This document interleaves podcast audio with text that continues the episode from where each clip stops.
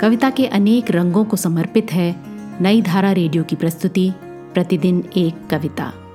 कीजिए अपने हर दिन की शुरुआत एक कविता के साथ।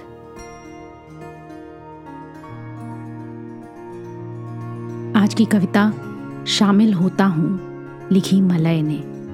सुनिए ये कविता मेरी, यानी आरती की आवाज़ में। मैं चाँद की तरह रात के माथे पर चिपका नहीं हूँ ज़मीन में दबा हुआ गीला हूँ, गर्म हूँ। फटता हूँ अपने अंदर अंकुर की उठती ललक को महसूसता। देखने और रचने के सुख में, थरथराते पानी में उगते सूर्य की तरह सड़क पर निकला हूँ, पूरे आकाश पर नज़र रखे।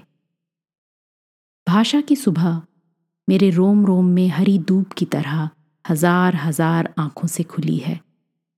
ज़मीन में दबा हुआ गीला हूँ, गरम हूँ। मैं शामिल होता हूँ तुम सब में, डूब कर चलता हूँ, रचता हूँ, उगता हूँ भाषा की सुबह में। आज की कविता को आप पॉडकास्ट के शो नोट्स में पढ़ सकते हैं। आप जहाँ भी प्रतिदिन एक कविता सुन रहे हैं, वहाँ अपने कमेंट्स शेयर करना ना भूलें।